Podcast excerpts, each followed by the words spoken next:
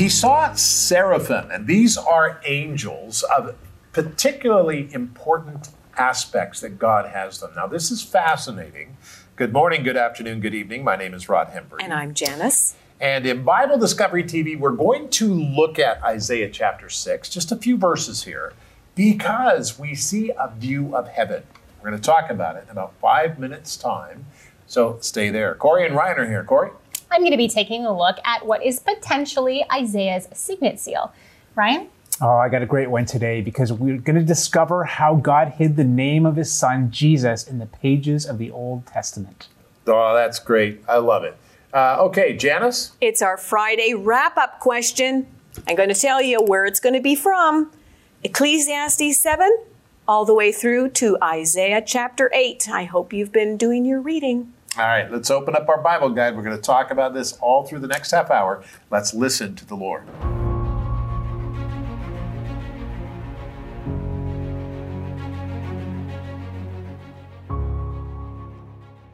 Isaiah 6 1 through 8. In the year that King Uzziah died, I saw the Lord sitting on a throne, high and lifted up, and the train of his robe filled the temple. Above it stood seraphim. Each one had six wings. With two he covered his face, with two he covered his feet, and with two he flew. And one cried to another and said, Holy, holy, holy is the Lord of hosts. The whole earth is full of his glory. And the posts of the door were shaken by the voice of him who cried out, and the house was filled with smoke. So I said, Woe is me, for I am undone because I am a man of unclean lips, and I dwell in the midst of a people of unclean lips. For my eyes have seen the King, the Lord of hosts. Then one of the seraphim flew to me, having in his hand a live coal which he had taken with the tongs from the altar. And he touched my mouth with it, and said, Behold, this has touched your lips. Your iniquity is taken away, and your sin purged.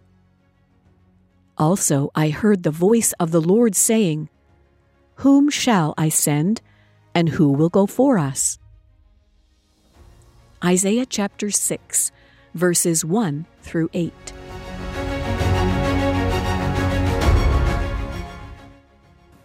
Isaiah chapter 6 chapter 7 and chapter 8 as we continue studying the book of Isaiah. This is really interesting. Isaiah 6 is when he comes alive, when his ministry really takes shape.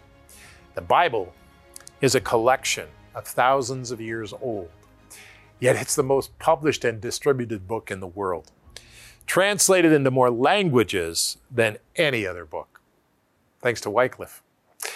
It is unique cultural historian Gabriel Sivan said about the Bible No other document in the possession of mankind offers so much to the reader ethical and religious instruction, superb poetry, a social program and legal code, an interpretation of history, and all the joys, sorrows, and hopes which well up in men and which Israel's prophets and leaders expressed with matchless force and passion.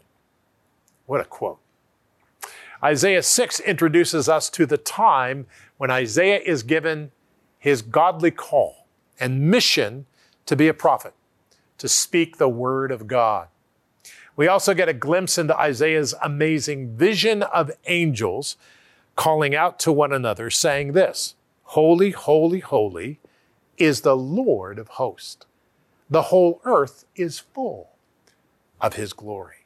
Isaiah chapter 6, verse 3. Let me tell you, it is stunning. It's spectacular. And today I would encourage you to take your Bible guide and turn to it because this is a good one. And if you're on the mailing list, you'll get another Bible guide coming.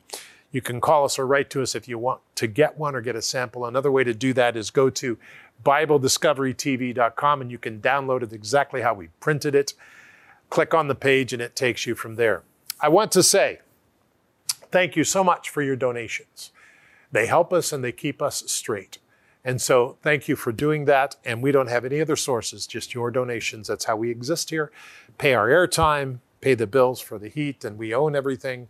We don't have leases for equipment or anything like that. We just have a lease for the building. And it's important for you to understand how dependent we are on the faithful giving of people. So thank you so much for that. Father, I pray today as we look at Send Me from Isaiah chapter 6, verses 1 through 8. Help us to hear you. Help us to understand what you've told us. And in Jesus' name, as we read this, we need to understand the images of heaven. Thank you, Lord. Holy Spirit, you wrote these words through Isaiah the prophet. So help us to interpret correctly. In the name of Jesus Christ, we want to see what your word says. And we all said together, Amen and Amen. All right, let's focus on this because I'm telling you, this is one of the most amazing places in the Bible. Isaiah chapter 6. Here's what it says, verse 1.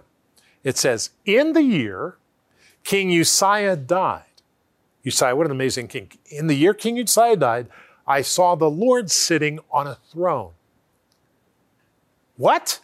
I saw the Lord sitting on a throne. Now, watch this high and lifted up. And the train of his robe filled the temple. The train of his robe filled the temple, yes. Above it stood seraphim. Each one had six wings. With two he covered his face, and with two he covered his feet, and with two he flew. This is stunning. Isaiah saw seraphim, angelic beings of great power and importance. Heavenly visions expose us to the holiness and the majesty of God. The holiness and the majesty of God. Heavenly visions expose us to that. What an amazing thing to remember. Beloved, when we see this, we are looking into the space of heaven. This is not something that we can draw a picture of because we, but this is an image of heaven in the Word of God that we see that comes from another world, comes from the dimensions of heaven, which is across all dimensions. Now that's really important to remember. With that in mind, we go to Isaiah chapter 6, verse 3, beginning. And one cried to another and said, Holy, holy, holy is the Lord of hosts. The whole earth is full of his glory. And the posts of the door were shaken by the voice of him who cried out. Now think about that. The foundations of the door were shaken, and the house was filled with smoke. So I said, Woe is me, for I am undone, because I am a man of unclean lips, and I dwell in the midst of a people of unclean lips. For my eyes have seen the King and the Lord of hosts. Wow. Isaiah realizes that he is in the presence of the Lord and is terrified for his life. That's amazing. He felt the weight of his sinfulness before God. It is only through Christ, Yeshua HaMashiach, that we can be made holy. Only through Christ that we can be made holy. Do you understand, if you're a Christian, what Jesus has done for us? Do you understand that we're in the midst of holiness? If we just think about this for a minute, we do not even have the right to be in the presence of God because of his holiness except through Jesus Christ. I mean, it is ab. Praise the Lord. Thank you, Jesus. What an amazing thing he did. I'm not full of pride, I'll tell you. I'm full of greatness and praise for God Almighty. And you should be too. All right, well, let's read on. This is Isaiah 6, verses 6 through 8. Then one of the seraphim flew to me, having in his hand a live coal, which he had taken with the tongs from the altar. And he touched my mouth with it and said, Behold, this has touched your lips. Your iniquity is taken away, and your sin is purged. Also, I heard the voice of the Lord saying, Whom shall I send? And who will go for us? That is amazing. When we respond to the Lord, He responds to us. When we hear and respond to God's call to follow Him as our Lord, we are on assignment. We are on, if we're a Christian, we're on assignment. I just need to, to, to draw this picture for you. The coal from the altar is taken to Isaiah, and his, his mouth is made clean. And God says, Who is going to go for us? And you know what Isaiah said? Send me. That's what he said. Keep reading. He says, Send me. Beloved, we need to understand that we Christians, people who follow Christ, we are on assignment, divine assignment. God has given us the assignment to live for Him. God has given us the assignment to follow Him. God's given us the assignment to tell others about Him. So I speak to you. If you don't know Christ, I speak to you about Jesus Christ. He's fully Lord, fully God, fully man, and He died on the cross, gave His life, but He didn't stay there because death could not hold Jesus. He came alive, paid the cost of sin. And if we invite Him into our life as Lord, He will come in and forgive us. Do that today in Jesus' name. But a lie is when somebody tells you, I know how you'll be happy. You buy this hairspray and you're going to be happy. You smell like this flower, you're going to be happy. You take this drug, you're going to be happy. You buy this car, you're going to be happy. See, it all tells me I'm going to be happy. No, I'm not. That's not how this works. The truth is that I am not happy until I find the purpose of why I exist. My purpose for living. Welcome back to the program. My segment today is kind of a continuation from yesterday, in which I explained why some of the Old Testament prophets referred to the coming Messiah as the branch. And that segment really laid the foundation for today's segment because we really need to understand that the branch is a title given to the Messiah. And when we connect the dots, we will see that the name of the Messiah, namely Jesus, was actually hidden in the Old Testament. It's true, God hid his name in a couple of different places in the OT. Check it out.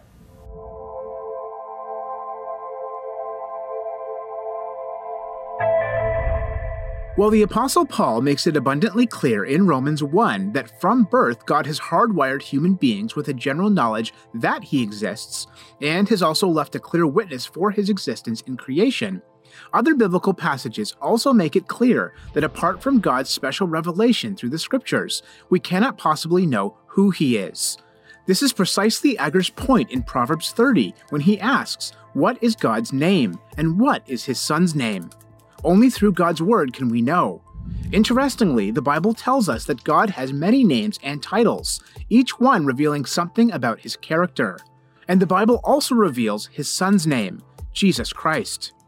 Although this name was plainly revealed in the New Testament, it is hidden in the Old Testament as well. As a matter of fact, the first time we come across this name is in Exodus, when we're introduced to Joshua, the military commander and eventual successor of Moses. While not obvious in English translations of the Bible, the names Joshua and Jesus are one and the same. Joshua or Yeshua is the Hebrew form, but in Greek it is Jesus. That both men bore the same name could be considered a coincidence, except for the fact that many aspects of Joshua's life typified Jesus' life. For example, both descended from a man named Joseph. Both had a humble, obscure beginning but rose to a place of honor. Both were anointed by God. Both were filled with God's Spirit. Both led and shepherded the people. Both did for God's people what Moses could not do. Both delivered God's people from the enemies of God, and both promised rest and provided it. Interestingly, God revealed the name of his son again through the Old Testament prophet Zechariah.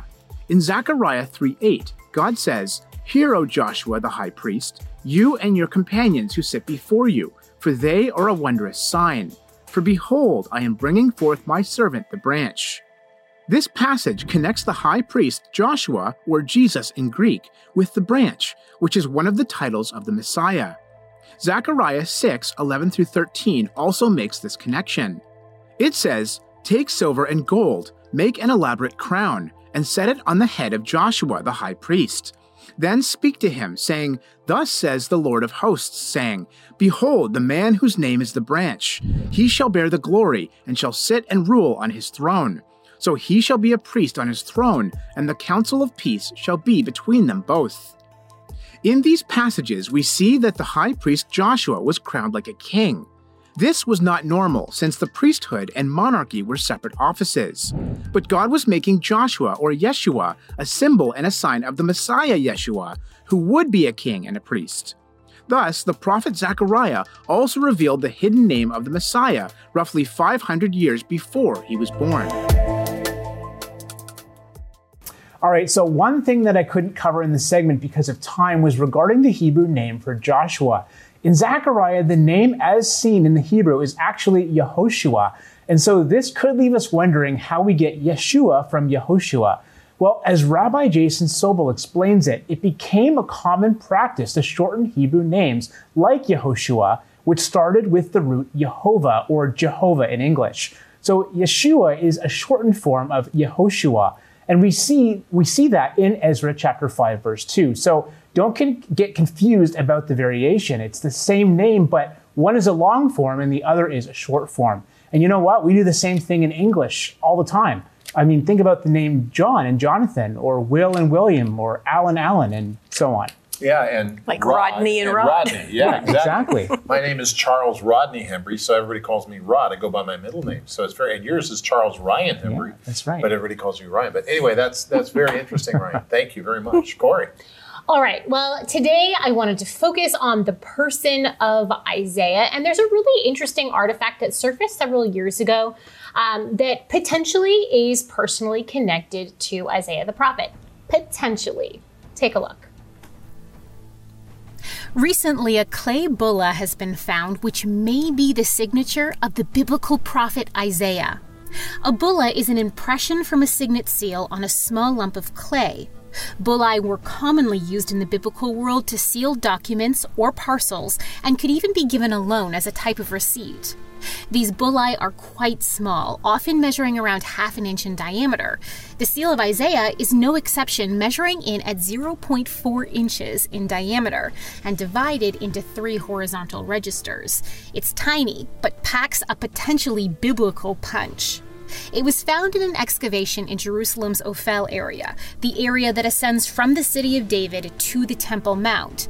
Near to a building identified as a royal bakery that met its end during the Babylonian destruction, excavations took place that saw all the remaining dirt from the dig wet sifted. Water was used to push the dirt through fine sieves, and as a result, 34 tiny bullae were identified. One was familiar to archaeologists already. It belonged to Hezekiah, the king of Judah. This, along with the discovery of several specially marked storage jar handles that are known to have dated from Hezekiah's reign, help secure a date for the other bullae. The Isaiah bulla is damaged on its left and upper sides. What's remaining of the upper register looks to be a grazing doe. This symbol is known from other signet seals dating from the same time and found in Judah and Jerusalem, so it's believed to have been a popular motif that symbolized protection and blessing. The middle register is damaged but clearly identifies the owner. It reads, belonging to Isaiah. The lower register is also damaged, but the preserved word either reads prophet or is another personal name. Due to the damage, a conclusive answer can't be given. It must remain speculative until another bulla from the same seal is discovered that fills in the blank. For now, archaeologists and lay people alike have been thrilled by this small lump of clay that may have come in contact with both Isaiah and Hezekiah. So, quite awesome to have even a potential artifact that was personally linked to Isaiah. And, you know, Isaiah was alive at a very crucial time period for Israel and Judah. I mean, his life spanned four kings. It, even five with Manasseh, uh, if the traditions about him are to be, to be believed. But we've got him prophesying during the reigns of Uzziah, Jotham, Ahaz, and Hezekiah, just at the very tail end of Uzziah's reign, to be fair. But still, that, that is for his his ministry spanning four kings of Judah and really witnessing this tremendously critical uh, point in time where northern Israel falls to Assyria, and uh, then Hezekiah has to prepare for the inevitable Assyrian invasion that's coming to Judah and Jerusalem as well. A lot of people focus on the kings, and one of the other kings is Hezekiah, of course. Yeah. And uh, because it, it's there's there's a time when Hezekiah, when it falls, northern Israel falls. Yeah. A time when that's covered. Yeah. And uh, in the history as well as the prophets, and the, the also the same time, uh, a little bit after that, he sent he seems to get the message. Hezekiah does. I'm going to die. Yeah. God says Before, to Isaiah, yeah. "Go talk to him. Tell him it's over, buddy. You're done." Now God knew what Hezekiah would do, Yeah. and but he did that anyway. Yeah, to prepare Hezekiah to understand what was coming next with Jerusalem. Exactly. So, what's interesting about this is Isaiah is on his way out after telling him that's it, Yeah. and God stops him and says, "Go around, go back up and tell the king he's going to live 50 more years." Mm-hmm. How would you like to be Isaiah? He prophesies one thing to the king. Yeah. He starts to leave, and then God says, Now go back and finish the prophecy and say this." Yeah. Does God change his mind?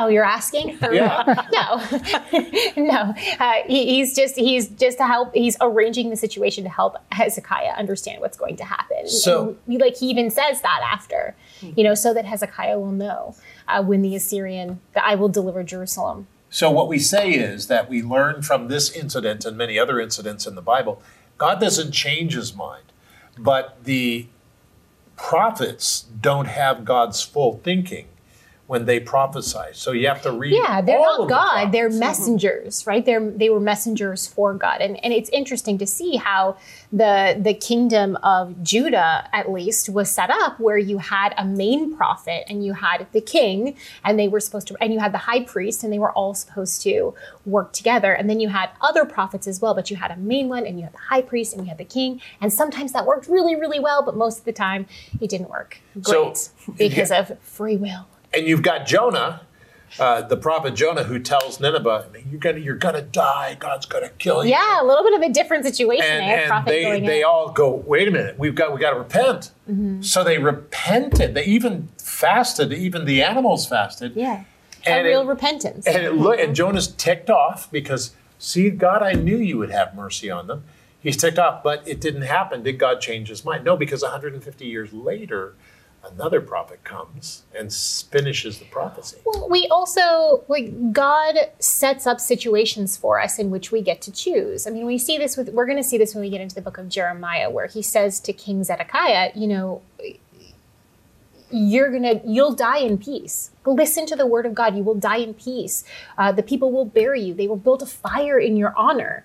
But then Zedekiah initially is like, "Oh yeah, we'll we'll do this. We'll repent. We'll follow God." And then he reneges on that. Well, then guess what? That prophecy doesn't come true. Zedekiah goes uh, horribly uh, into exile, into the Babylonian exile. So there are conditional prophecies as well, based off of how we choose. And God is gracious in that way, where He gives us real choice. He's not setting us up and then and then somehow tricking us into thinking that we have choice. He gives us real choice, and we see that demonstrated throughout the Bible. It's also uh, that's evident through Psalm 107, and that's where we get the scripture that fuels this ministry. He sent His word and healed them and delivered them from the destruction. Verse 20, and uh, that that's we we've got to carry on here. Sorry about that. I- Weekend. We Which, oh, weekend. Tell us Oh, about your sure. weekend. Yep. Every weekend, my husband and I release uh, Bible Discoveries, the weekend show, where we discuss, you know, issues that pop up as we're reading through the scripture. So we're going along with Bible Discovery, uh, and then also we aim to discuss some of your questions as well. So if you want to check it out, it's on my YouTube channel, Corey Babechko,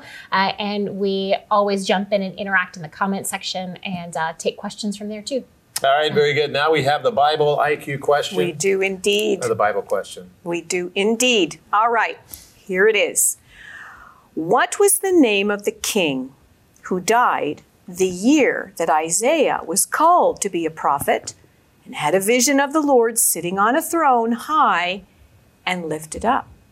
Was that King Hezekiah, King Uzziah, or King Ahaz? You guys are pretty What do you confident. think? We are very confident. Yeah. Well, and if anybody watching was listening to something that Corey was talking about just a couple of minutes ago, there was a hint of that in there, which made me smile because I knew what my question was coming up.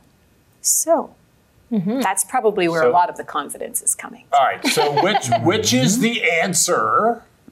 I'm going to go with Uzziah. Definitely, definitely Uzziah.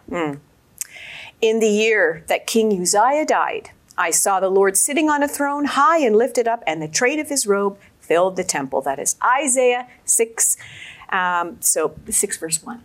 All right, very good. So keep that in mind, and also we're going to continue the study of Isaiah. Uh, these are fascinating, completely fascinating uh, reads and discoveries. Again, I, I want to say that there are 22 prophecies that are what we call messianic, where they're prophecies about the Messiah. Um, and I believe that to be, I know that to be Jesus Christ or Yeshua HaMashiach. Uh, if you're Hebrew, that's how you would say it. But I, I just feel that uh, as we go through Isaiah, the 66 chapters of Isaiah, there's you know a very very interesting uh, parallel to the Bible on this whole thing. We'll talk more about that on the next program. In the meantime, continue to read Isaiah and continue to listen to God as He speaks to you.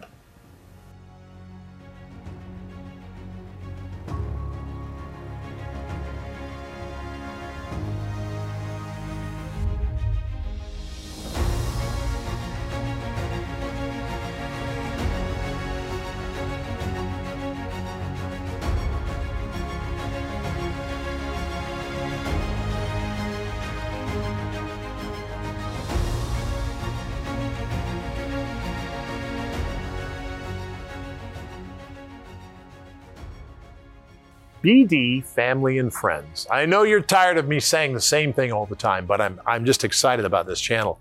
And uh, I'll just say this one more day, and that is we do a program called Just the Facts 30 years ago. And we put that on there as well. So all our programs we do here at the studio and have done in the past are on, and they're on video on demand as well. So check out BD Family and Friends on the internet, BibleDiscoveryTV.com, or on the Roku channel, or on the Fire Stick television. Either way, BD Family and Friends. Check it out.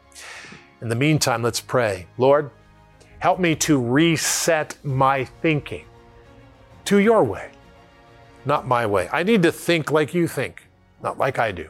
Help me to do that, Lord, in Jesus' name. Amen.